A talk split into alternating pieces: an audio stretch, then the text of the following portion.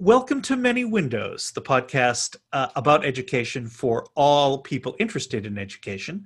My name is John Cassie, and I'm joined as always by my dear friend and co host, Jennifer McGlemery. Maybe one day you will learn my name and would be able to introduce me all by yourself. what? I don't know. You always throw it to me like you don't know my name and you I have to introduce myself. You want me to introduce, you want me to say your name, is that it? Yeah, yeah. And then I'm going to introduce you and you're going to introduce me. That's what we'll do for season three, okay? That'll be really interesting. yeah. This is the best radio. okay. So, listeners, uh, as you know, uh, we have been doing something different for the second part of season two. And Jennifer, why don't you take the listeners who maybe are new to the podcast, picking it up right now, what we're doing and why we're doing it? So we started season two with long form. We did five episodes on one topic, but then COVID hit and we felt like we wanted to respond to the experience that everyone is having. Everyone's kind of having a different experience and the same experience all at the same time. So we wanted to hear different perspectives, different people in education, different people that are affected by education. So we've spoken to a teacher, we've spoken to a parent, a couple of parents, we've spoken to a head of school. And uh, today we are going to be speaking to Donald Durham, and he is the owner of Mission to Math yeah, Tutoring Company. That's it. Welcome, Donald. Thank you. Thank you. Glad to be Hi, here. Hi, Donald. Big fan of the show. How are we doing? Great. Glad to have you. Glad to be here. Yeah. So your your personal life, if you're like anyone else, has probably changed a great deal, you know, as a result of COVID nineteen. But I'm wondering how you've been experiencing it professionally, and what are some of the trends that you've seen as we've gotten deeper and deeper into the kind of reality of this world. Uh, well, that's a great question. It's been very interesting. I'm sure everyone can can say that. Um, but as uh, Jennifer mentioned, I am the owner of Mission to Math. Uh, we're a math tutoring company that really just tries to make sure that you know each student is learning and enjoying their learning with and paired with a great teacher instructor to help them. So obviously, with that going from being in person to immediately being virtual to overnight being virtual, um, a lot of things changed and thankfully we were able to jump on board immediately and as soon as school went out last year we were able to you know get started with the whole with the virtual learning and being able to assist kids and kind of switch things up that way. Um, so thankfully that allowed us to really kind of continue versus um, collapsing like a lot of companies had to do unfortunately yeah yeah. So i met donald when he uh, when i got to interview him and hire him to be a teacher at the elementary school that i was at. And then when i left he left because why be there if i'm not there right? Yeah yes. I, actually that may not be the, the actual reason but he was starting off his tutoring company at that time and that mm-hmm. was what like two and a half three years ago? Most definitely so originally math and music. Math and music mm-hmm. with someone that i know and that you met who's a musician. Yes uh, with jason land. Jason land my business partner. We it, it was kind of magical the way it kind of happened. Um, i was i love teaching. It, it's definitely what i'm here for. It's definitely my passion and working with children and just taking them from a to z you know. But it felt being in a classroom just wasn't necessarily for me. And I was blessed to have you as a principal, blessed to have principals in general that allowed me to, you know, be a little different and, and abstract. But I, I just couldn't sit in a classroom all day and not, you know, necessarily do things the way I think that they can be done a little bit better sometimes. So, yeah, Jason and I randomly we met and uh, things went forward from there. So you were you you were hired by Jennifer to be an elementary school teacher. I was fourth and okay. fifth grade. Nice. Were you right out of your own education at that point, or had you done stuff differently before then, or what? I actually taught two years prior in South Carolina. So I'm from uh, Rock Hill, South Carolina originally. Shout out to 803. and um, I taught in Myrtle Beach actually when I graduated from Coastal Carolina in Myrtle Beach. Yeah. And um, taught just kind of wanted to switch it up and moved across the country. And then it's kind of the same situation. I was like, oh, okay, teaching is still teaching. Kid, kids yeah. are kids, parents are parents. Exactly. Right? It's all right. the same. Right. Yeah, exactly.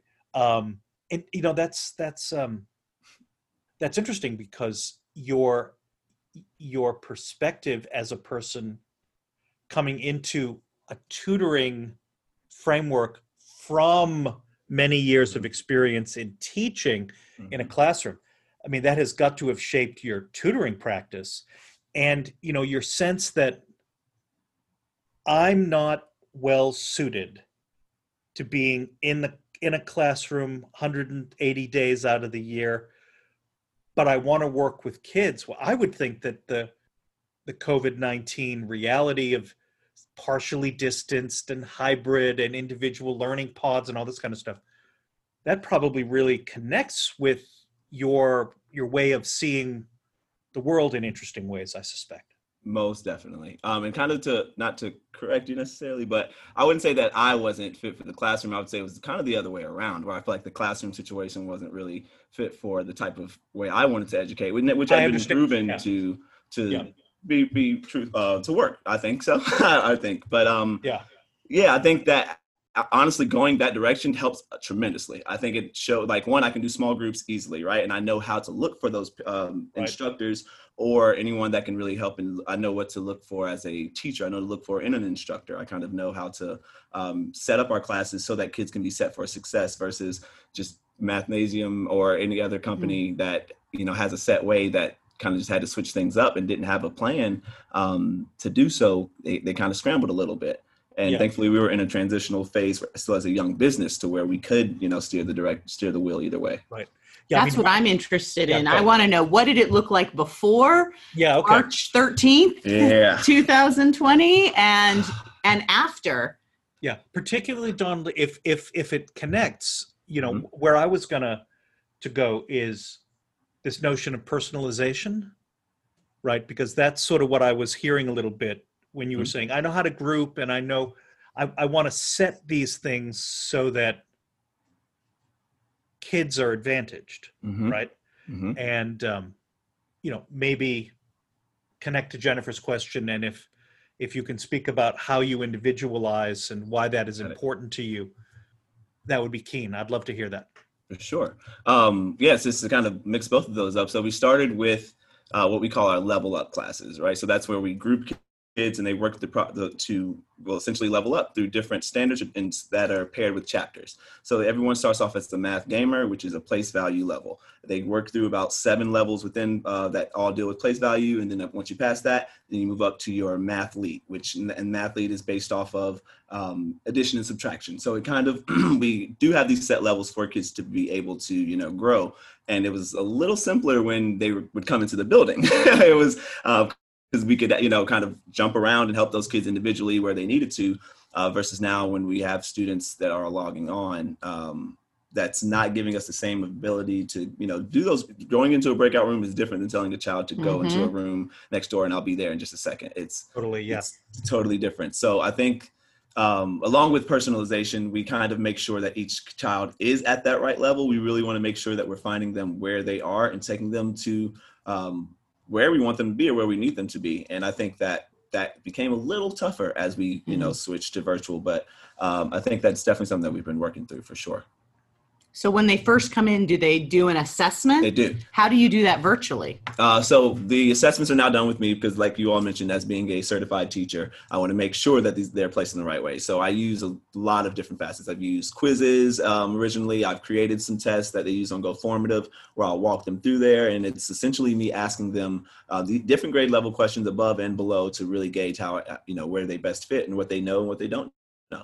Um, from there, if they're one of our middle school tutors, they will, or one of our middle school students or high school, then we will pair them with a Harvard instructor um, that we've recently hired about four or five of them that are working with our middle and high schoolers. Um, and then if they are an elementary student and doing one-on-ones, either pair them with another elementary uh, instructor, maybe myself, or um, and that's just for our one-on-ones. Our group classes, which we call our level up classes, those are still separated by grade levels currently, um, with classes no bigger than six, so we can still have that small group environment and allow kids to really build on those skills they need, for sure. yeah So the level up classes where it's a small group, I'm Mhm. assuming you're using uh, Zoom or some format like that, and it's the teacher and the five kids all logging in from their separate homes. It is. It is. So we uh, they log in on Zoom and we origin like the problem right now is that with parents being so concerned with children being on Zoom all day, right? Them Yeah. doing Right. everything Yeah. virtually. It's really been tough to kind. We've had to make a huge transition from being just okay. I'm tutoring you. I'm giving you this education. I'm giving you what you need. To okay, how can I engage you more? How can I make sure that we are playing these math games, right? And really making sure that they're still, you know, feeling that it's an academic environment, but not being bored by it, you know, for for an hour. And I mean, it's. I think we've done very well. I can run you through so many math games I've made up at this point now, just to really keep them engaged. And um, we do like these breakout room things that are really cool as well. Give me an example. Oh, okay. I created one recently. It's called Last Multiple Standing. uh, the students love it. They love it. I draw all their names or their nicknames on the whiteboard uh, at, during during screen share, and then, like I said, it's supposed to be academic, so we talk about factors and multiples in that game. And I'll ask them. Um, uh, one student, I'm like, "What is your factor of choice?" So let's say she picks uh, five. So the, depending on how many kids are in the group, I say, "What are your first five multiples of five? They count them out loud, and then every student messages in the their multiple. Then that original student has the chance to guess out loud who had what multiple. If they guess it, then they take that child's point. If they don't guess it, then that child keeps their point. At the end, whoever has the most points wins. So they're learning about the vocabulary as well as wanting to do that more than the rest of the class, which is what we're going for. Yeah. Well, I mean, as a as an advocate of game-based learning, anything that you can do to to bring a playful spirit to to learning, Mhm. in my mind, engages students. It Right. does. And if you've got students who are prepared to work in a more kind of a cutthroat environment, like the one Mhm. that you know, the one you just described as like, well, I'm taking your points, baby. Mhm. right, then great you know otherwise you know you got to find some ways to scaffold it so that people feel like they're participating in a game but you know they're Right. not it's not as high stakes right And I think we can kind of take advantage of the fact that they are home. You are at a level of comfort that's a little bit more. So now I can't. We know we try to keep students between that level of frustration and success, or that level. You know, like you we want to push you towards frustration, not obviously not keep you there, but we want to make you know that's kind of where the learning happens. So if you're very comfortable, I we have to push you a little bit more to be uncomfortable in those situations. What are those multiples? Call them out loud. We're not staying muted. You know, push them to um, have that fun and also challenge themselves because if not, then you're going to sink in more and more. And, I, and I've seen that. I've seen students who are completely fine with just laying in their bed and we're like, hey, nope, you know the rules, you know, like let's, let's get on it. So right i mean you know isn't that in some respects the challenge is Mhm. how do you help keep a kid in that flow state of this is just hard enough when so many of the variables that we would normally be able to control for in school we can't control for because they're at home Mhm. and being really you have to as an as an instructor i find when i'm teaching in the distance environment i've got to be very very very attentive to visual cues off that screen when before i might have been able to pick up something in a body language Mhm. or right something going on with you know kid x y or z right right, you know right. and are you are you finding that that is something that you're having to focus on more, or that you are more mindful of? I, I, I do. I think that it's something that it is it is strange to look for those certain things, but I also think it's a fine line between knowing what's distracting and then knowing what is kind of beneficial for that kid. That kid may be doing certain things as a nervous tic, um, Right. so that they can think and focus, and it's hard to find that line. The thinking time is so Mhm. difficult when it's like, wait, are you frozen? or is this am I getting like too much? That that is one of the biggest challenges, I believe. Well, I think that's so interesting. It made me think about my choir teacher Mhm. And how she teach she teaches a choir with more than 40 kids on Zoom. There's no way you can sing together, right? Because of the delay. Mhm. And Yeah. it's the same thing anytime you're trying to have a class discussion. This is what I see our teachers, but even when you're talking about that small group, having that class discussion, if you want everybody unmuted and you think, oh, five people, well, if you've ever been in a Zoom meeting with Mhm. more than two people, you're stepping over one another and sound is dropping out. And I think you have to ask yourself, like, how important is it that I actually hear everything that every kid is saying? Mhm. Because what my choir teacher does is she has everyone on mute and she models what this part is supposed to sound like and says, okay, now you guys do it. She can't hear a single one of them, but it doesn't really matter to Mhm. her because it matters that they are practicing and that their lips are moving. Exactly, exactly. I'm not sure if the performance at this point is, is going to necessarily be happening. So I think the, I think electives in general are more important now than ever. Uh, more Agreed. obviously PE and things like that. We see kids are, are getting not getting nearly as much exercise as they should. But um, I've started. We've started doing uh, Mission Math started doing robotics. That's actually where I came from prior to this, and Mhm. it's parents are loving it kids are loving it just because of that interaction and be able to do so socially distanced and every kid is comes with masks on it is in person. Um, but it's the fact that they're able to interact and feel somewhat normal it's it's beautiful. It's it's very sad because they you can tell they miss it and they crave that. Mhm. so it's i think not having the ability to really keep those things controlled in the classroom or keep those things uh, or look for those normal cues like okay your head is down because you don't want to do this or your head is down is literally because you are at your desk which is a comfortable place for your head to be down at so Right. uh, yeah i think uh, yeah it's pretty tough What are some of the things that you have heard from parents Mhm. that they're asking you for during this distance learning?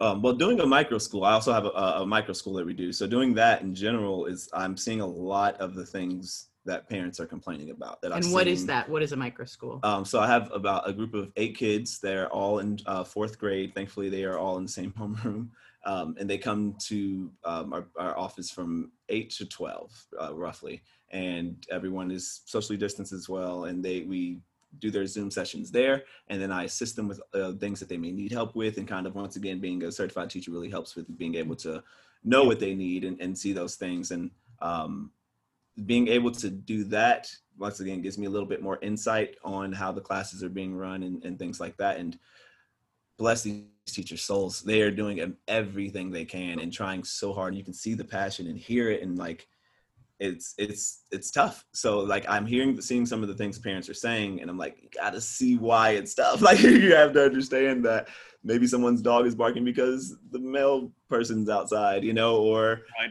They have their children doing zooms as well or whatever the case may be so um i definitely think that that's the, the parents perspective is very valid obviously um, but i think that it's both ways parents and teachers need to think of what each other's doing and why it's so tough to carry this out Our Yeah. last guest mentioned this pods, and I think Mm-hmm. that's you know some people call them pods, and yes yeah same what thing. you're calling micro, Micro school. Yeah, school, that's mhm. that's interesting. Do you? So I, I I'm totally interested in micro schools. I I, I work um, uh, uh, in some of my game based learning work. I work with some folks at at a micro school in LA, and I I love that they're idiosyncratic and they've got Mhm. their own sort of way of kind of doing things. You know, do do you have um, Donald already at this point, sort of in your career, uh, you know, kind of your own sort of education philosophy? You know, kind of two or three core values that, as an educator, you hold particularly dear, and and if so, how might a, a parent leverage your thinking to help themselves while they're trying to to help their kids? That's a great question. Um, yeah, I'm kind of an expert at this. So no, I'm kidding. I'm I'm definitely kidding. Um, I I believe I there's one one principle that I really live by, um, and that's I think Henry Ford. Whether you think you can, or you think you can't, you're probably right.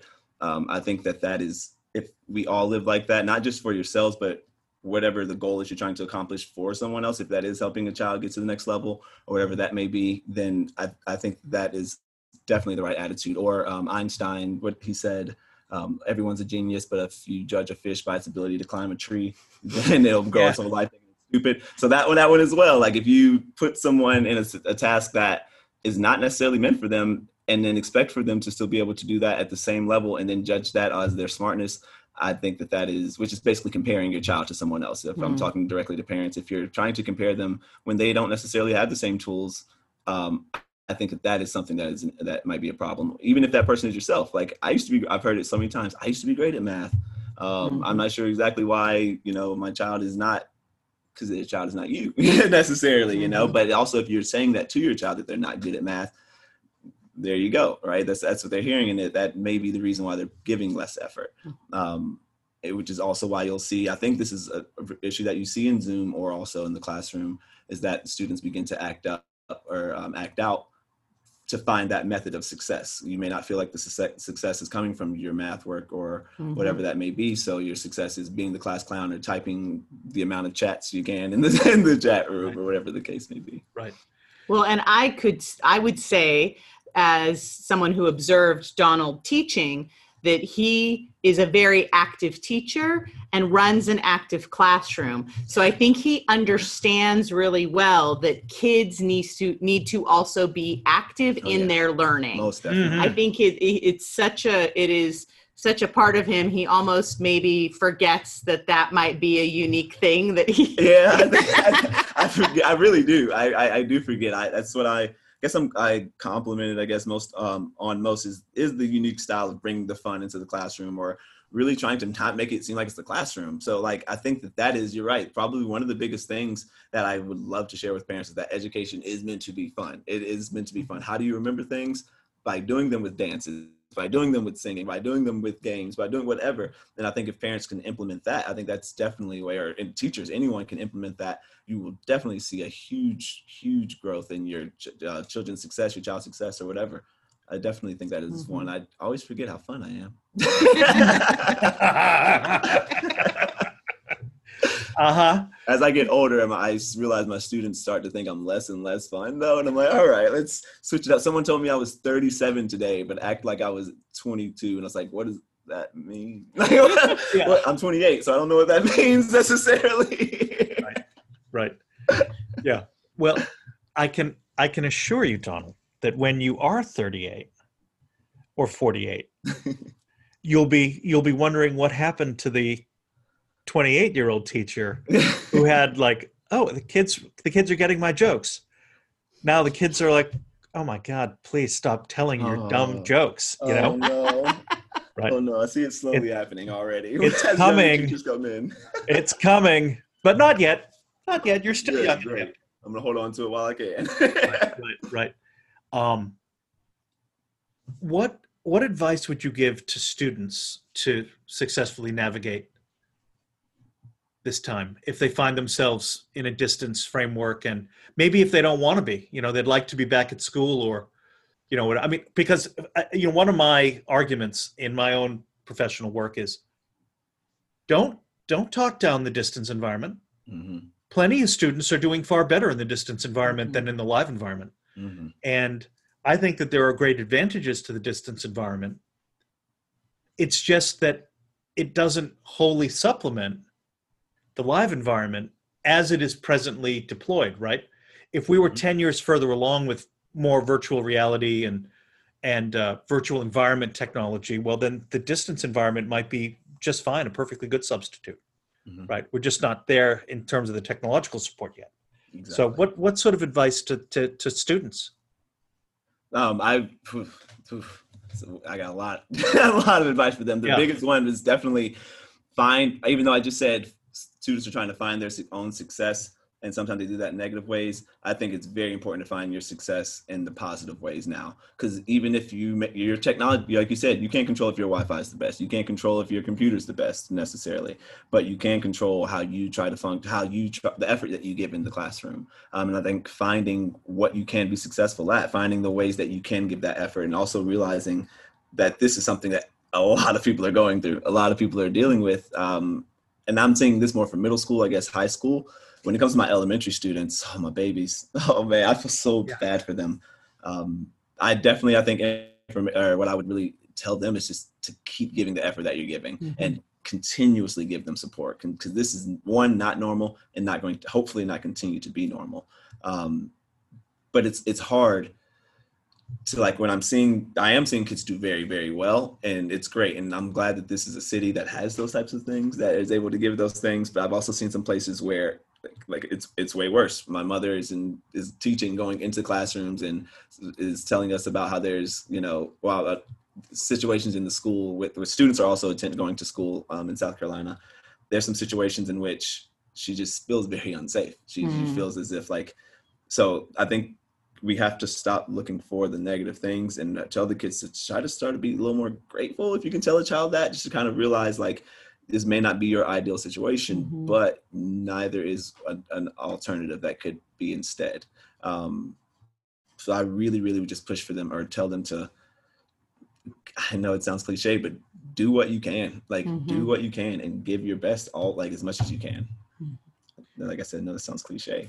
well, I think you know we when we spoke to Ronan, he mentioned this, and when I even when I talk to our middle schoolers here, they have that understanding and awareness that there are some silver linings Mhm. to Mhm. what we're doing. Uh, I find. Do you find that, John, when you talk to kids at your school too, that they do they do recognize that there are some positives even in this unique situation that we're all going through. Totally. It was it was partly a function of transitioning, Mhm. right? That that Change is always hard. right that we went into distance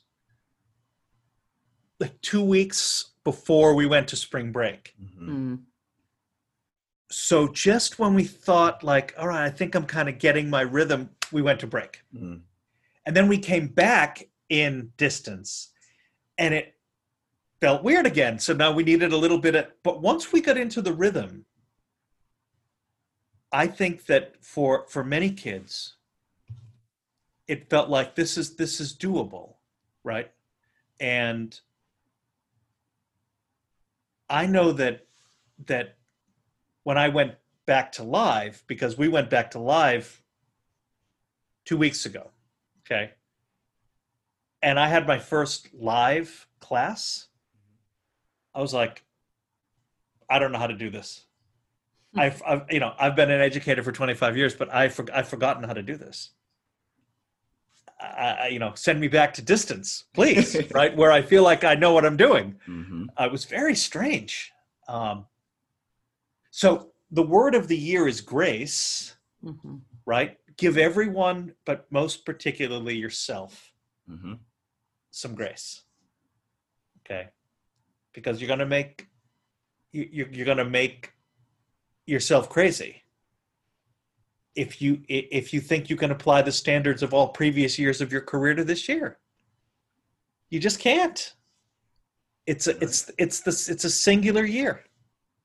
And it's like you were saying about kids who are comparing themselves to other kids or Mhm. parents who are comparing their kids to other kids. It's like Mhm. the word comparing.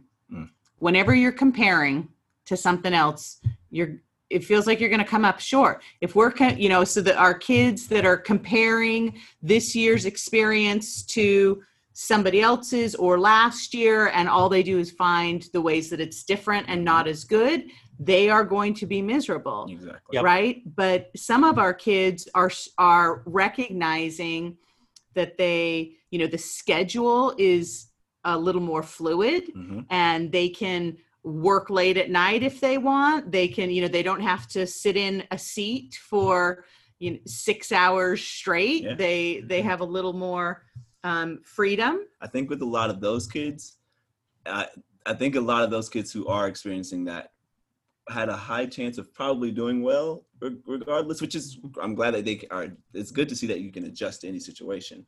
I just am very fearful for the kids that are not showing up and who can't show up, you know? Um, but I, I do think that another thing I guess I should have mentioned is setting goals. I think setting goals is a Mhm. huge deal, especially this year. In general, it's, it should be a, a, a big deal. But I think setting weekly goals, setting your daily goals, like as parents, please, please set goals with your children to have by the end of the week, this is what you're trying to accomplish.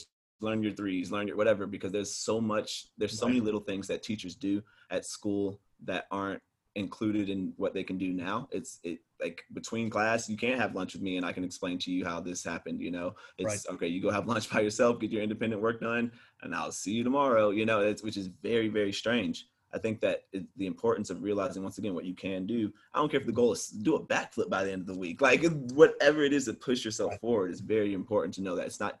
You can't just be teachers pushing you forward. You need to push yourself forward. Parents, you got to help push these kids forward, mm-hmm. forward Yeah. as well. And you know what? The notion that you should be doing that is, you know, setting goals, Mm-hmm. make them achievable, make them granular, so that you can look at the end of the week and feel like, okay, I haven't been spinning, right? I have actually been accomplishing something. Right. That's going to pay huge dividends when we're just back in regular old boring you know oh it's thursday right Exactly. you know because being able to do that effectively we, we talked with previous guests about executive function Hmm. all right well if this helps develop those skills across a generation of of of kids that's a big win you know i mean at the end of the day nobody wants to experience what we're experiencing but you know we don't get to choose so let's try to let's try to learn something from it right? And i think you know given that we're we're coming up on our time uh you know donald that's a that's an, a, a great way to end. Something to think about. Mhm. think about goal setting. Think about reflecting on the start of your week and at the end of your week right? Mhm. make it more structured um, and that way you as a parent are not going to feel like you've got to do everything all equally well all at the same time because that's what that's what parents are often reporting right i just feel overwhelmed Mhm. Uh, yeah And rightfully, I mean, rightfully so. and rightfully so right so Yeah.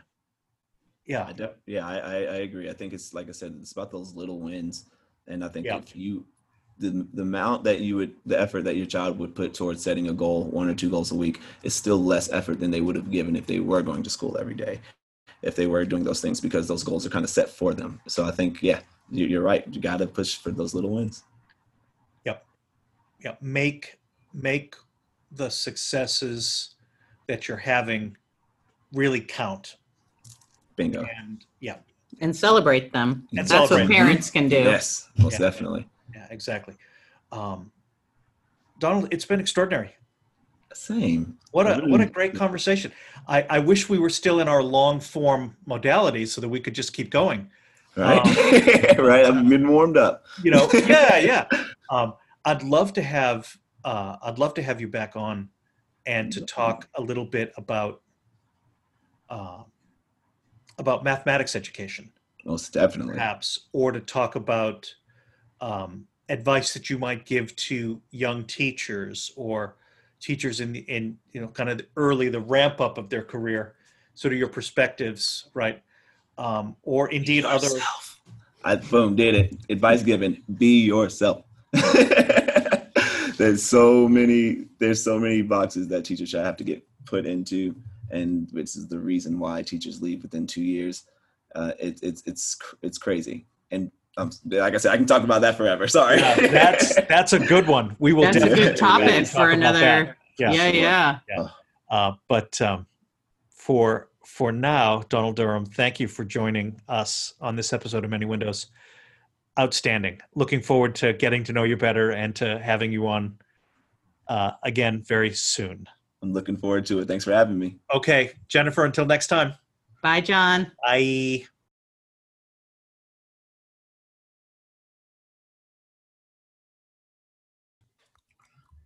Don't touch the mic. Okay. uh, ready? Three, two, one. Oh, I don't have my mic in the right place. I'll edit it. I'll edit it. Uh, Shut. Oh God. experience you're having. What? A, oh, I can't. I, First uh, impression, everlasting. No, I'm good. I'm okay. I get enough grief out of Jennifer. I don't need it I'm from the sorry. I guest. just jump on the. I'm sorry. Didn't take long, I'm a follower. This is all going in the blooper reel at the end. right? Uh,